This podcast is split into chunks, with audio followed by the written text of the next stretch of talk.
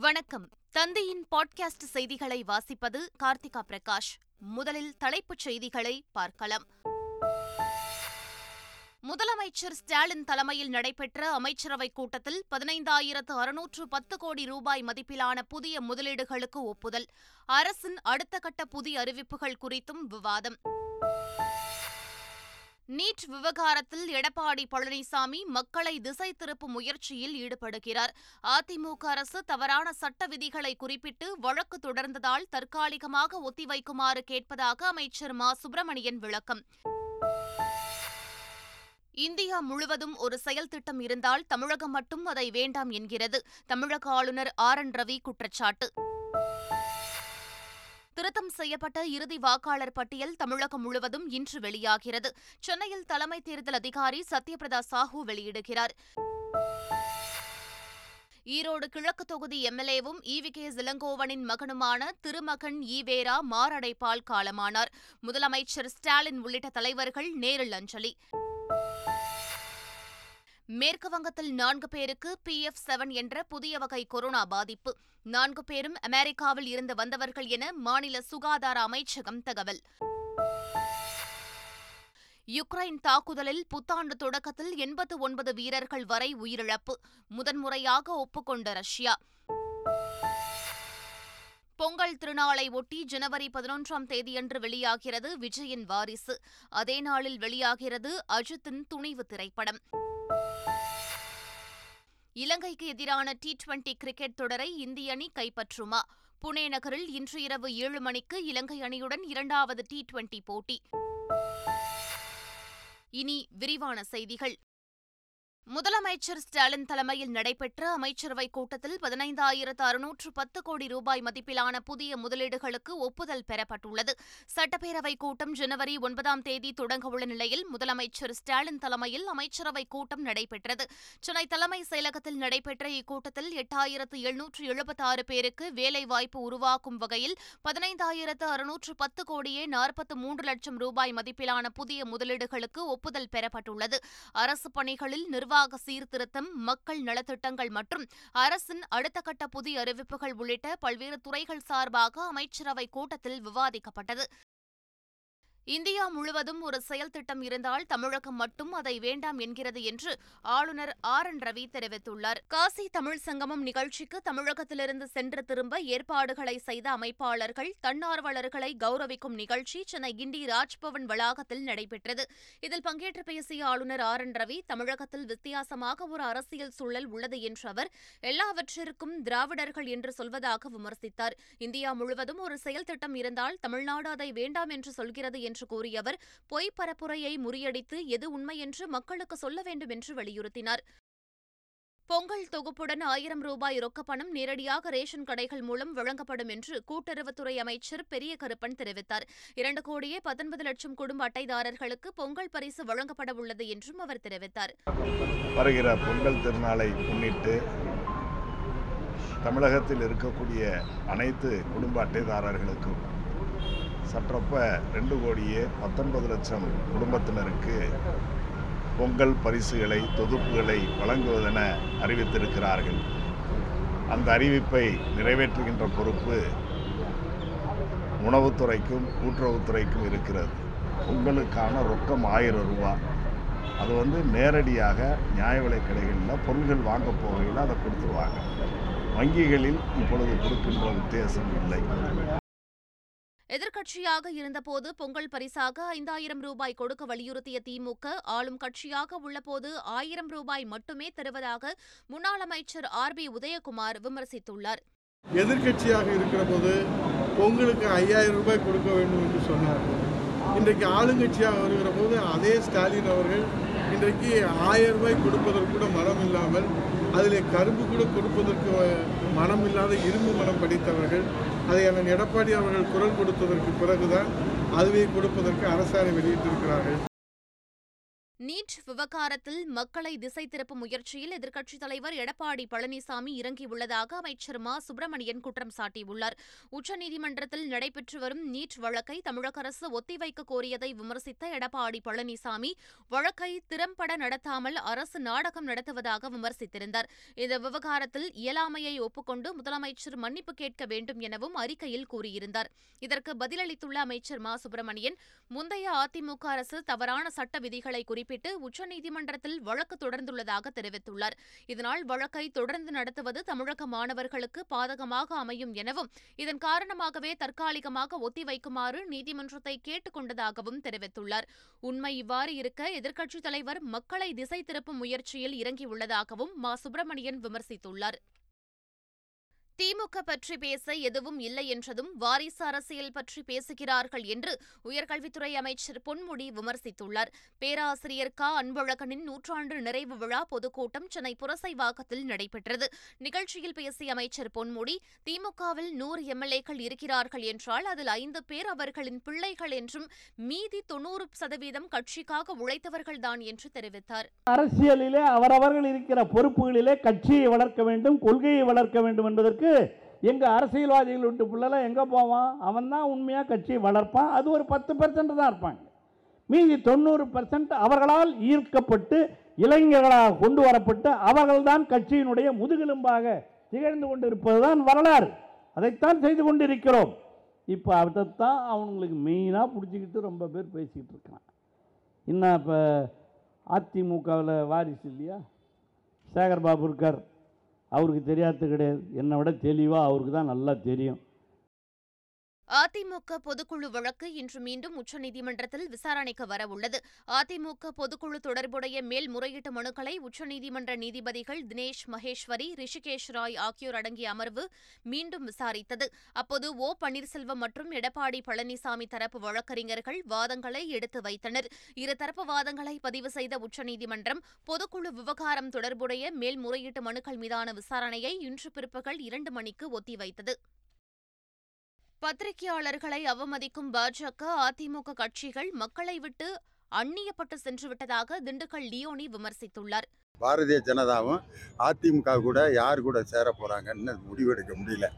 அதனால தான் இன்னைக்கு தளபதியை நோக்கியும் உதயநிதியை நோக்கியும் மிகப்பெரிய தாக்குதல் அவங்க செய்கிறாங்க இன்னைக்கு ஒரு பத்திரிகையாளர் கூட சந்திக்க முடியாமல் பாரதிய ஜனதாவினுடைய தலைவர் வந்து எவ்வளோ ஒரு அநாகரியமாக அவர் நடந்துக்கிட்டார். இதோட நாலாவது முறை அவர் பத்திரிகையாளர்களை அவமானப்படுத்தியிருக்கு பத்திரிகையாளர்களை மதிக்கக்கூடிய ஒரு இயக்கம் திராவிட முன்னேற்ற கழகம். ஆனால் ஒரு பத்திரிகையாளர்கள் நாட்டினுடைய முதுகெலும்பு மாதிரி இருக்கக்கூடிய பத்திரிகையாளர்களையே அவங்க ஒழுங்காக நடத்த தெரியல. பாரதிய ஜனதாவுக்கும் அதிமுகவுக்கும். இதை வைத்தே அவர்கள் மக்களை விட்டு அந்நியப்பட்டு போய்விட்டார்கள்ங்கிறது தெரியுது. ஆன்லைன் ரம்மியால் ஏற்படும் தற்கொலைகளுக்கு தமிழக ஆளுநரும் ஒரு காரணம் என்று பாமக தலைவர் அன்புமணி ராமதாஸ் தெரிவித்துள்ளார். மதுரையில் செய்தியாளர்களை சந்தித்தவர் இதனை தெரிவித்தார். தமிழக சட்டமன்றத்திலே இந்த மசோதா நிறைவேற்றப்பட்டு அன்றிலிருந்து இன்னைக்கு வரைக்கும் பத்து பேர் தற்கொலை பண்ணியிருக்கிறாங்க. ஆளுநர் அன்னைக்கே கையெழுத்து போட்டுருந்தா இந்த பத்து பேர் வந்து காப்பாற்றிருக்கலாம் அப்போ என்ன அர்த்தம்னா இந்த பத்து பேர் தற்கொலைக்கு ஒரு காரணமாக ஆளுநர் இருக்கிறாருன்னு அர்த்தம். தமிழ்நாட்டின் இறுதி வாக்காளர் பட்டியலை தலைமை தேர்தல் அதிகாரி சத்யபிரதா சாஹூ இன்று வெளியிடுகிறார். கடந்த ஆண்டு நவம்பர் மாதம் வரைவு வாக்காளர் பட்டியலை தமிழக தலைமை தேர்தல் அதிகாரி சத்யபிரதா சாஹூ வெளியிட்டார். அதில் ஆறு கோடியே பதினெட்டு லட்சத்து இருபத்தாறாயிரத்து நூற்று எண்பத்தி இரண்டு வாக்காளர்கள் இடம்பெற்றிருந்தனர். அதைத் தொடர்ந்து நடைபெற்ற வாக்காளர் பட்டியல் திருத்தப் பணிகள் கடந்த டிசம்பர் எட்டாம் தேதி நிறைவடைந்தன. இதனையடுத்து தயாரிக்கப்பட்ட இறுதி வாக்காளர் பட்டியலை தலைமை தேர்தல் அதிகாரி சத்யபிரதா சாஹூ இன்று வெளியிடுகிறார். சென்னையில் மாநகராட்சி ஆணையரும் பிற மாவட்டங்களில் மாவட்ட ஆட்சியர்களும் வாக்காளர் இறுதிப் பட்டியலை வெளியிடவுள்ளனர். தேசிய உணவு பாதுகாப்பு சட்டத்தை மீறுவதை பிரதமர் நரேந்திர மோடி நிறுத்த வேண்டும் என்று தமிழ்நாடு காங்கிரஸ் கமிட்டி தலைவர் கே. அழகிரி வலியுறுத்தியுள்ளார். அவர் வெளியிட்டுள்ள அறிக்கையில் இரண்டாயிரத்து இருபத்தி ஒன்றாம் ஆண்டில் மக்கள் தொகை கணக்கெடுப்பு எடுப்பதில் ஏற்பட்ட அளவுக்கு மீறிய தாமதம் காரணமாக பத்து கோடிக்கும் மேற்பட்ட மக்கள் குடும்ப அட்டை இல்லாமல் இருக்கிறார்கள் என்றும் அவர்களுக்கு உடனே குடும்ப அட்டை வழங்க வேண்டும் என வலியுறுத்தினார். பசியோடு போராடும் புலம்பெயர்ந்த தொழிலாளர்களுக்கு குடும்ப அட்டை இல்லாவிட்டாலும் அவர்களுக்கு உணவுப் பொருட்கள் வழங்க வேண்டும் என்று உச்சநீதிமன்றம் உத்தரவிட்டதை சுட்டிக்காட்டியுள்ளார். இரண்டாயிரத்து இருபத்தி ஒன்றாம் ஆண்டு ஜூன் மாதம் பிறப்பிக்கப்பட்ட இந்த உத்தரவை செயல்படுத்த மோடி அரசு தவறிவிட்டது என்றும் இந்த உத்தரவை உடனே செயல்படுத்த வேண்டும் என வலியுறுத்தினார். மேற்கு வங்காளத்தில் நான்கு பேருக்கு பி எஃப் செவன் கொரோனா தொற்று உறுதி செய்யப்பட்டுள்ளது. சீனாவில் தொற்று பரவி வரும் நிலையில் வெளிநாட்டு பயணிகளுக்கு பல்வேறு கட்டுப்பாடுகளை மத்திய அரசு விதித்திருக்கிறது. அதன்படி சீனா Singapore Japan Hong Kong Korea Thailand போன்ற நாடுகளில் இருந்து வரும் விமான பயணிகளுக்கு நூறு சதவீத கொரோனா பரிசோதனை சான்றிதழ் இருக்க வேண்டும் என மத்திய சுகாதாரத்துறை உத்தரவிட்டுள்ளது. இந்நிலையில் மேற்கு வங்காளத்தில் நான்கு பேருக்கு பி எஃப் செவன் கொரோனா தொற்று உறுதி செய்யப்பட்டுள்ளதாக அம்மாநில சுகாதாரத்துறை தெரிவித்துள்ளது. கொரோனா தொற்று உறுதி செய்ய பாதிக்கப்பட்டவர்கள் அனைவரும் அமெரிக்காவில் இருந்து வந்தவர்கள் என கூறப்பட்டுள்ளது. தொற்று பாதித்தவர்கள் அனைவரும் தனிமைப்படுத்தப்பட்டு சிகிச்சை அளிக்கப்பட்டு வருகிறது. மாநிலங்கள் மற்றும் யூனியன் பிரதேசங்களின் தலைமை செயலாளர்கள் பங்கேற்கும் மூன்று நாட்கள் மாநாடு டெல்லியில் இன்று முதல் மூன்று நாட்கள் நடைபெறவுள்ளது. இதில் இரண்டாவது மற்றும் மூன்றாவது நாள் நிகழ்ச்சியில் ஆறு மற்றும் ஏழாம் தேதி பிரதமர் மோடி தலைமை தாங்கி உரையாற்ற உள்ளார். சிறு குறு நடுத்தர தொழில் நிறுவனங்கள் உள்கட்டமைப்பு மற்றும் முதலீடுகள் பெண்களுக்கு அதிகாரமளித்தல் சுகாதாரம் மற்றும் ஊட்டச்சத்து மற்றும் திறன் மேம்பாடு உள்ளிட்ட ஆறு தலைப்புகள் தொடர்பாக இந்த மாநாட்டில் விவாதிக்கப்பட உள்ளதாக பிரதமர் அலுவலகம் வெளியிட்டுள்ள செய்திக்குறிப்பில் தெரிவிக்கப்பட்டுள்ளது வரும் ஜனவரி முப்பத்தி ஒன்றாம் தேதி ஜி டுவெண்டி நாடுகளின் ஆரம்ப கட்ட மாநாடு புதுச்சேரியில் நடைபெறுவதாக அம்மாநில துணைநிலை ஆளுநர் தமிழிசை சவுந்தரராஜன் தெரிவித்துள்ளார். இந்த மாநாடு புதுச்சேரியில் நடைபெறவுள்ளது பெருமைப்பட வேண்டியது என்று அவர் கூறியுள்ளார். ஆரம்ப நிலையில் வரும் முதல் மாநாடு புதுவையில் நடைபெற இருக்கிறது. ஜனவரி முப்பத்தி ஒன்றாம் தேதி என்பது நமக்கு மிக பெருமை வாய்ந்தது. அது மட்டுமல்ல அது நமது காந்தி அவர்களின் நினைவு தினத்தோடு இணைந்து வருவது நமக்கு பெருமை சேர்ப்பதாக இருக்கிறது தமிழ்நாடு காங்கிரஸ் கமிட்டி மூத்த தலைவர் இவி கே இளங்கோவனின் மகனும் ஈரோடு கிழக்கு தொகுதி காங்கிரஸ் எம்எல்ஏவுமான திருமகன் ஈவேரா மாரடைப்பால் உயிரிழந்தார். அவரது உடலுக்கு முதலமைச்சர் மு க ஸ்டாலின் நேரில் அஞ்சலி செலுத்தினார். சென்னையிலிருந்து விமானம் மூலம் கோவை வந்த முதலமைச்சர் ஸ்டாலின் அங்கிருந்து ஈரோடு சென்று திருமகன் ஈவேராவின் உடலுக்கு அஞ்சலி செலுத்தினார். அமைச்சர்கள் K A Nehru Muthusamy Udhayanidhi Stalin Anbil Mahesh Poyyamozhi Kanimozhi MP ஆகியோர் அஞ்சலி செலுத்தி இவி கே இளங்கோவனுக்கு ஆறுதல் தெரிவித்தனர். இதேபோல் அதிமுக சார்பில் அக்கட்சியின் மூத்த தலைவரும் முன்னாள் அமைச்சருமான செங்கோட்டையன் அஞ்சலி செலுத்தினார். இதேபோல மற்ற அரசியல் கட்சித் தலைவர்களும் திருமகன் ஈவேரா உடலுக்கு அஞ்சலி செலுத்தினர். ஆசியாவின் மிகப்பெரிய நாற்பத்தி ஏழாவது சுற்றுலா மற்றும் தொழில் பொருட்காட்சி திருவிழா சென்னை தீவுத்திடலில் தொடங்கியது. மொத்தம் எழுபது நாட்கள் நடைபெறும் இந்த பொருட்காட்சியின் நுழைவு வாயிலை அமைச்சர்கள் ராமச்சந்திரன் மா. சுப்பிரமணியன் சேகர்பாபு ஆகியோர் திறந்து வைத்தனர். சென்னை மாநகராட்சி மேயர் பிரியா மத்திய சென்னை நாடாளுமன்ற உறுப்பினர் தயாநிதி மாறன் உள்ளிட்டோர் நிகழ்ச்சியில் கலந்து கொண்டனர். இந்த கண்காட்சியில் சாகச விளையாட்டு சாதனங்கள் சிறுவர்கள் விளையாட்டு சாதனங்கள் நவீன கேளிக்கை சாதனங்கள் மக்கள் மனதை கவரும் வகையில் அமைக்கப்பட்டுள்ளன. யுக்ரைன் தாக்குதலில் புத்தாண்டு தொடக்கத்தில் எண்பத்து ஒன்பது வீரர்கள் வரை உயிரிழந்ததாக ரஷ்யா ஒப்புக் கொண்டுள்ளது யுக்ரைனில் டுனாஸ்க் நகரில் ரஷ்ய ராணுவ வீரர்கள் தங்கியிருந்த கட்டிடத்தின் மீது கடந்த ஞாயிற்றுக்கிழமை யுக்ரைனிய படைகள் நள்ளிரவில் திடீர் தாக்குதலில் ஈடுபட்டன. இதில் ஹிமாரஸ் வகை ராக்கெட்டுகள் பயன்படுத்தப்பட்டன. அமெரிக்காவில் தயாரிக்கப்பட்ட இந்த வகையைச் சேர்ந்த மொத்தம் ஆறு ராக்கெட்டுகள் வான்வழி தாக்குதலை நடத்தின. இந்த சம்பவத்தில் நானூறு ரஷ்ய வீரர்கள் பலியாகினர். முன்னூறு வீரர்கள் காயமடைந்துள்ளனர் என யுக்ரைன் முதலில் தெரிவித்தது. ஆனால் இதனை ரஷ்யா மறுத்துள்ளது. இந்த தாக்குதலில் எண்பத்து ஒன்பது வீரர்கள் வரை உயிரிழந்தனர் என்றும் அவர்களில் துணை தளபதி மட்டத்திலான லெப்டினன்ட் ஜெனரலும் உயிரிழந்ததாக ரஷ்ய பாதுகாப்பு அமைச்சகம் உறுதி செய்துள்ளது. வாரிசு திரைப்படம் ஜனவரி பதினொன்றாம் தேதி வெளியாகும் என படக்குழு அதிகாரப்பூர்வமாக அறிவித்துள்ளது.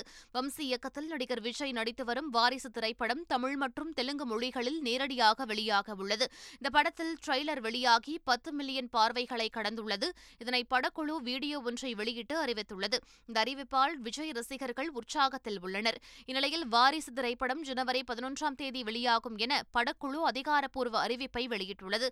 நடிகர் அஜித்தின் துணிவு படமும் ஜனவரி பதினொன்று அன்று வெளியாக உள்ளது என்பது குறிப்பிடத்தக்கது. இந்தியா இலங்கை அணிகள் மோதும் இரண்டாவது டி டுவெண்டி கிரிக்கெட் போட்டி இன்று நடைபெறுகிறது. முதல் டி டுவெண்டி போட்டியில் த்ரில் வெற்றி பெற்ற இந்திய அணி ஒன்றுக்கு பூஜ்ஜியம் என்ற கணக்கில் தொடரில் முன்னிலையில் உள்ளது. இன்றைய போட்டியில் வெற்றி பெற்று இந்திய அணி டி டுவெண்டி தொடரை வெல்லும் என எதிர்பார்க்கப்படுகிறது. மகாராஷ்டிர மாநிலம் புனே மைதானத்தில் இன்று இரவு ஏழு மணிக்கு போட்டி தொடங்குகிறது. மீண்டும் தலைப்புச் செய்திகள். முதலமைச்சர் ஸ்டாலின் தலைமையில் நடைபெற்ற அமைச்சரவைக் கூட்டத்தில் பதினைந்தாயிரத்து அறுநூற்று பத்து கோடி ரூபாய் மதிப்பிலான புதிய முதலீடுகளுக்கு ஒப்புதல். அரசின் அடுத்த கட்ட புதிய அறிவிப்புகள் குறித்தும் விவாதம். நீட் விவகாரத்தில் எடப்பாடி பழனிசாமி மக்களை திசை திருப்பும் முயற்சியில் ஈடுபடுகிறார். அதிமுக அரசு தவறான சட்ட விதிகளை குறிப்பிட்டு வழக்கு தொடர்ந்ததால் தற்காலிகமாக ஒத்திவைக்குமாறு கேட்பதாக அமைச்சர் மா. சுப்பிரமணியன் விளக்கம். இந்தியா முழுவதும் ஒரு செயல் திட்டம் இருந்தால் தமிழகம் மட்டும் அதை வேண்டாம் என்கிறது தமிழக ஆளுநர் ஆர் என் ரவி குற்றச்சாட்டு. திருத்தம் செய்யப்பட்ட இறுதி வாக்காளர் பட்டியல் தமிழகம் முழுவதும் இன்று வெளியாகிறது. சென்னையில் தலைமை தேர்தல் அதிகாரி சத்யபிரதா சாஹூ வெளியிடுகிறார். ஈரோடு கிழக்கு தொகுதி எம்எல்ஏவும் ஈவி கே இளங்கோவனின் மகனுமான திருமகன் ஈவேரா மாரடைப்பால் காலமானார். முதலமைச்சர் ஸ்டாலின் உள்ளிட்ட தலைவர்கள் நேரில் அஞ்சலி. மேற்கு வங்கத்தில் நான்கு பேருக்கு பி எஃப் செவன் என்ற புதிய வகை கொரோனா பாதிப்பு. நான்கு பேரும் அமெரிக்காவில் இருந்து வந்தவர்கள் என மாநில சுகாதார அமைச்சகம் தகவல். யுக்ரைன் தாக்குதலில் புத்தாண்டு தொடக்கத்தில் எண்பத்து ஒன்பது வீரர்கள் வரை உயிரிழப்பு. முதன்முறையாக ஒப்புக்கொண்ட ரஷ்யா. பொங்கல் திருநாளை ஒட்டி ஜனவரி பதினொன்றாம் தேதியன்று வெளியாகிறது விஜயின் வாரிசு. அதே நாளில் வெளியாகிறது அஜித்தின் துணிவு திரைப்படம். இலங்கைக்கு எதிரான டி டுவெண்டி கிரிக்கெட் தொடரை இந்திய அணி கைப்பற்றுமா?